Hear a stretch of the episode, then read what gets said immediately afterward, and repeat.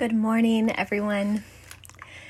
Um, I'm going to be sharing a talk today, as you can see, um, titled Thoughts on Thomas, Toppling Towers, and Touching Jesus. This is a sermon for Ascension Sunday. I last spoke on Easter Sunday, which is quite some time ago now. Did you know that in the church calendar we are still observing the season of Easter? It is the seventh Sunday of Easter. The last one, next Sunday, is Pentecost. And this week marked the Ascension, just a few days ago, actually. So happy belated Ascension Day to all of you. And here's an Ascension Sunday confession from a new pastor. The Eastertide storyline sure is hard work for my little mind and heart. It is much easier for me to believe in the crucifixion than the resurrection, for example. But then the whole ascension tale comes up and basically puts me over the edge. It's a good thing my ability to believe in things has little to do with it. But seriously, listen to how the ascension is described in the Gospel of Luke. The text reads then he led them out as far as Bethany, and lifting up his hands, he blessed them. While he was blessing them, he withdrew from them and was carried up into heaven. And they worshipped him and returned to Jerusalem with great joy, and they were continually in the temple blessing God. Now, I'm familiar with this story, so it's not a shock to me. But if I let myself think about it in the literal sense for very long, I become troubled. Because Jesus just floated up into the sky and the disciples turned around, went back to Jerusalem with great joy, and continued blessing God in the temple. The practical part of myself wants to know so much more about how this went down. Like, I'm sorry, but where did Jesus go? Did he just float up into the sky like some life size Jesus balloon, slowly getting smaller and smaller until no one could see him anymore? Or did he gradually fade away into the air like some sort of ghost or magician? According to the Gospels, that's exactly what seems to have occurred, and every year we just roll with it. I used to try to force myself to ignore these questions about the story of Christianity because they scared me, to be honest. And sometimes I still have that tendency. Because what if making space for that question? What if removing that particular block of belief makes the whole Jenga tower of faith topple over on us? I know some of us have experienced a crash or two or three like that. It makes me think that we should probably stop building towers, hey? There's a little more to that fear in me, though, and I want to talk a bit about that today. Because that tendency to protect the structure of a life or a faith we've loved or felt safe within makes good sense. I understand where my hesitation comes from. On the second Sunday of Easter, we read about Thomas, who ends up being typecast as a doubter from here on out. A quick Google search of doubting Thomas will bring up all kinds of interpretations of what we're meant to learn from his story. Most of them have undertones of shame. Shame on Thomas, for whom seeing wasn't enough. But I've always loved Thomas because, like Thomas, who needed to touch the body of Christ to know he was real, I too want to touch and experience the truth of God for myself. And deeper than my desire to protect certain structures of my life, I know that what I want and long for more than that is Jesus to be real love to be real, not a not an illusion or a myth or a fantasy I've hoped for, but really, really, really real. It's telling to me that Thomas gets to touch and feel and know the truth because he dares to question it. And who knows why Thomas needed that more than his friends? But Jesus doesn't seem to mind it. Maybe Jesus even understands. I came across this poem recently and loved it. It's called I Feel Sorry for Jesus, and it's written by Naomi Shihab Nye. I'm going to read it to us. I feel sorry for Jesus. People won't leave him alone. I know he said, Wherever two or more are gathered in my name, but I'll bet some days he regrets it. Cozily, they tell you what he wants and doesn't want as if they just got an email. Remember telephone, that pass it on game where the me- message changes dramatically by the time it rounded the circle? Well, people blame terrible pieties on Jesus. They want to be his special pet Jesus deserves better. I think he's been exhausted for a very long time. He went into the desert, friends. He didn't go into the pomp. He didn't go into the golden chandeliers and say the truth tastes better here. See, I'm talking like I know. It's dangerous talking for Jesus. You get carried away almost immediately. I stood in the spot where he was born. I closed my eyes where he died and didn't die. Every twist of the Via Dolorosa was written on my skin. And that makes me feel like being silent for him, you know? A secret pouch of listening. You won't hear me mention this again. Seems like a very good poem for preachers and teachers to be familiar with, don't you think? People blame terrible pieties on Jesus. It's true. And those pieties sink into a person over time, and somehow we start to collude with and inflict those damaging beliefs onto ourselves in ways that are incredibly difficult to rewire. So, I too want to be silent for him. A secret pouch of listening. But here I am, speaking. So I hope to speak carefully. Thomas needed to touch his hands and his side, and it makes me wonder what you need. I know this can be a difficult question to ask, ask ourselves.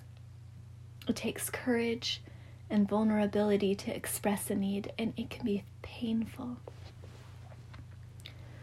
But I'd like to invite you to close your eyes if you'd like. Take a deep breath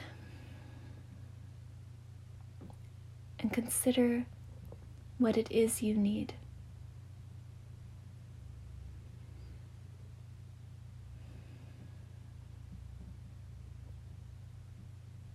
It is okay, of course, if nothing comes to mind.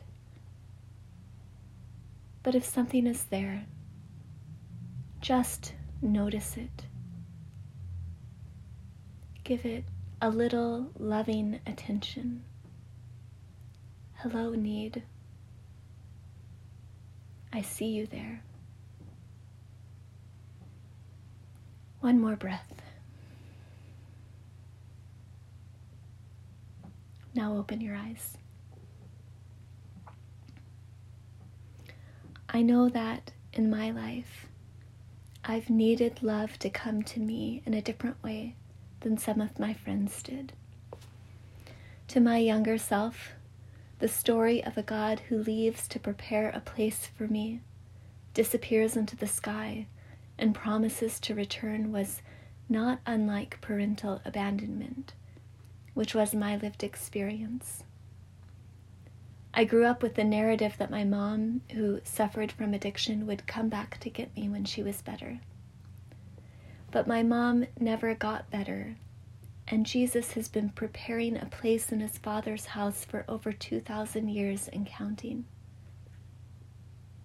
So I had a few questions. I don't think I'm all that different from the disciples. My doubts and questions grew from the soil of my life. They are a mix of my genetic makeup, maybe, my lived experience, and the worldviews and religious understandings I inherited. Reflecting on the ascension narrative as it's presented in Acts, minister and theologian Robert Cornwall writes this quote, When they arrived at the designated spot, Jesus gathered the disciples together for one last conversation. These disciples aren't the most patient of people, and so they began asking Jesus a question that had been on their minds since the first day they each met him.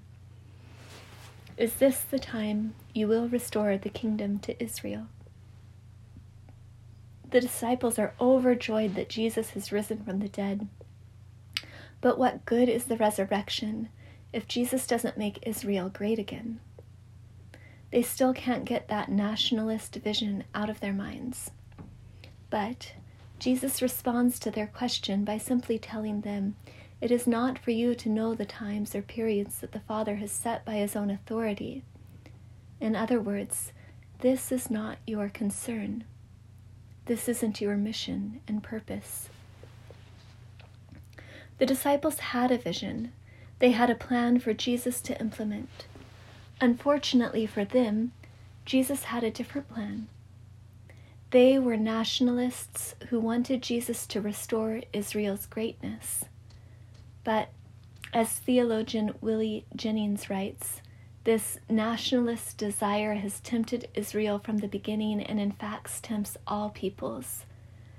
The nationalism suggested here is not a historical nationalism bound to the anatomy of Israel, but the deeply human desire of every people to control their destiny and shape the world into their hoped for eternal image. That vision is understandable, but it's not Jesus' vision. He didn't offer them a nationalist king- kingdom vision. Instead, he offered them an inclusive vision of God's realm that would extend to the ends of the earth. End quote. I want to read that quote by William Jennings again. Nationalist desire has tempted Israel from the beginning and, in fact, tempts all peoples. The nationalism suggested here is not a historical nationalism bound to the anatomy of Israel, but the deeply human desire of every people to control their destiny and shape the world into their hoped for eternal image.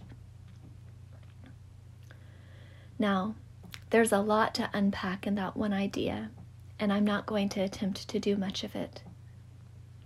But in keeping with my trajectory of thought, I will say that I can see how my own impulse to control my destiny and shape my world into my hoped for eternal image limits the possibilities love would offer. My friend Bradley Jersak says God doesn't do control, which is to say, love doesn't do control. And love can't, which is to say, God can't. Let me tell you, as a parent, this helps me understand how deeply God must grieve. God doesn't do control. God will not determine you is another way to say it. But surely God must grieve.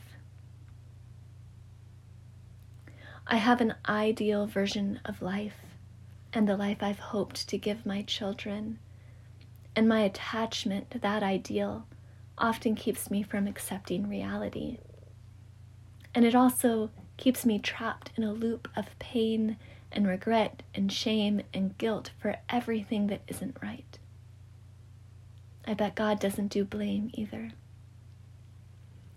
Elaine Pagels writes, quote, Guilt is the price we pay for the illusion that we have some control over nature, and many of us are willing to pay it. End quote. I think that hanging on to that illusion of control also keeps me from being able to experience the one thing I said I want and long to know most deeply that love is really, really, really real and is not contingent on my ability to hang on to anything at all. I can let go. I can ask the questions. I can express the need. I can be honest about the things that hurt and the things that don't work. I can move or remove the blocks that need moving and removing. I can let the tower fall. Like Thomas, I think my own questions have led me closer to God and to love than any dogmas or doctrines ever have.